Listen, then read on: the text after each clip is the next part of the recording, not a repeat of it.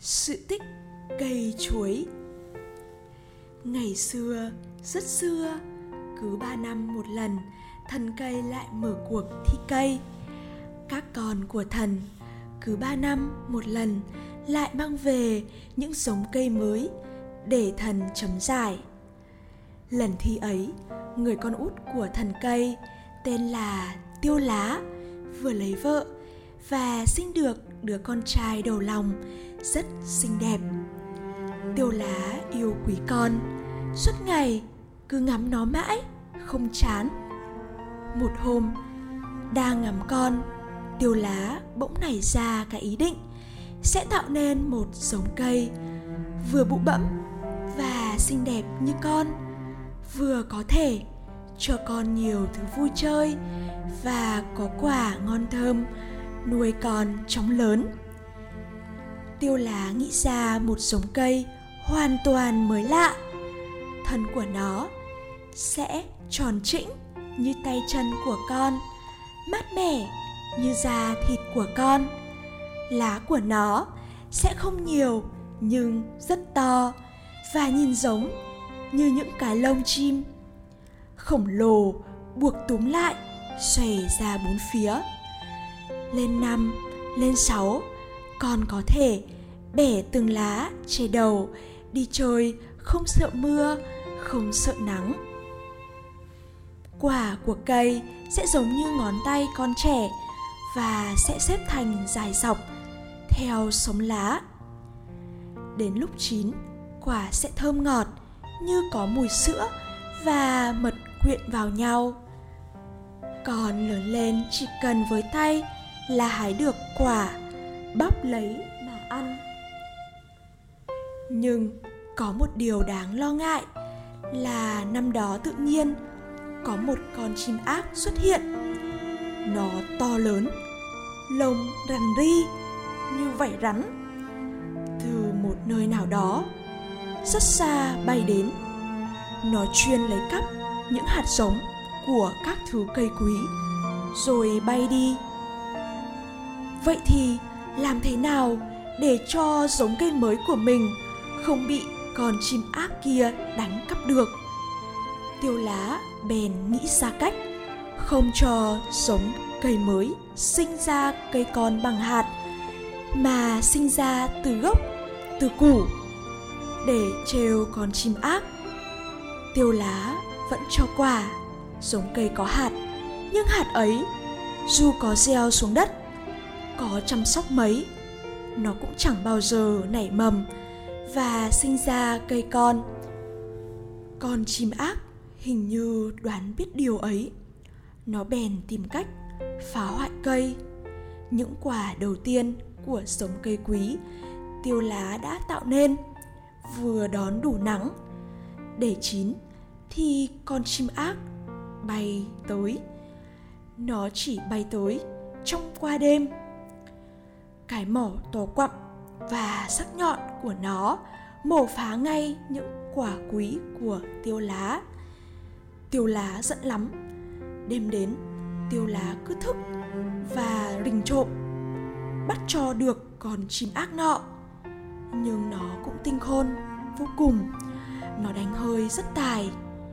Biết có Tiêu Lá rình nấp và đang thức, nó chỉ bay vụt qua rồi biến mất. Nhưng khi chàng vừa chợp mắt ngủ quên là nó đã lao đến mổ, phá những quả quý kia ngay. Tiêu Lá đành phải cố thức suốt cả đêm. Có một lần, vừa chợt tỉnh giấc, Tiêu Lá đã suýt trộm được con chim ác nọ. Không may cho Tiêu Lá là chàng chỉ trộm được một túm lông, và con chim ác đã vẫy vùng bay thoát. Nhưng từ đó, nó rất sợ hình dáng cái bàn tay của Tiêu Lá trộm nó. Tiêu Lá đoán biết được điều này và lập tức chàng nảy ra một ý định mới. Chàng sẽ không những quả cây quý ấy xếp dọc từng quả một theo ngần lá nữa. Chàng sẽ xếp chúng lại thành từng khóm, sống hệt hình các bàn tay xoay ra, như để sẵn sàng vồ lấy con chim ác. Và những bàn tay bằng quả ấy cứ xếp xoay tròn, bàn này ở trên, bàn kia ở dưới, nối tiếp nhau. Con chim ác quả nhiên không dám bay đến phá phách nữa, mà hình dáng những quả cây quý xếp theo cách ấy nhìn cũng rất đẹp, rất vui, vì nó giống như bàn tay của con trẻ đang xoay múa. Tiêu Lá rất vui lòng, con trai của chàng cũng rất thích. Tiếng trống báo mùa thi cây đã đến vang lừng khắp cả gần xa. Những người anh của Tiêu Lá từ các nơi đã lục tục mang cây về dự giải. Thôi thì đủ các hình dáng, đủ các màu sắc, đủ các hương vị, cây to, cây nhỏ, quả ngọt, quả chua. Tiêu Lá là người mang cây đến sau cùng, nên giống cây của chàng được xếp ở hàng cuối. Đến sáng ngày thi, Thần Cây râu tóc bạc trắng, tươi cười, từ trên núi cao đi xuống. Thần rất vui mừng vì kỳ thi này tất cả 36 người con của thần đều đủ mặt, và người nào cũng đều mang những giống cây mới về dự. Thần Cây dừng lại trước từng giống cây một, nghe từng người dự giải nói về cái hay, cái quý của giống cây mình mới tạo nên. Thần Cây càng xem càng vui, cứ rạng rỡ lên vì công trình của các con mình. Nhưng phải đến lúc đứng trước giống cây rất mới lạ, vừa rất xinh đẹp, vừa mang đầy tình yêu thương con trẻ của Tiêu Lá, Thần Cây mới ha hả cười to lên và tuyên bố Tiêu Lá được giải nhất.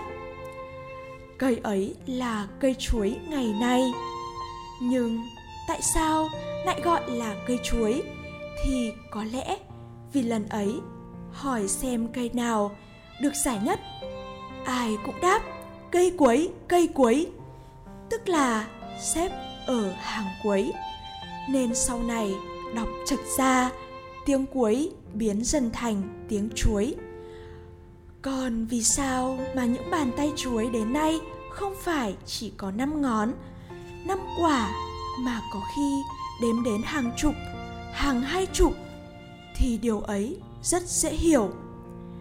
Thấy các em ưa thích ăn chuối, nên các bàn tay chuối cứ tự động sinh thêm ngón, thêm quả cho các em vui lòng.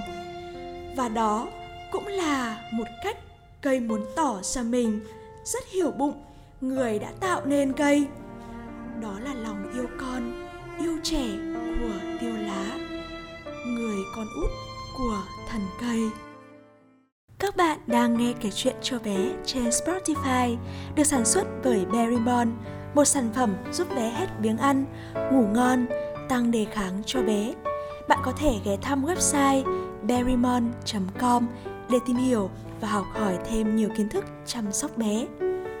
Chúc các mẹ và bé có một giấc ngủ ngon.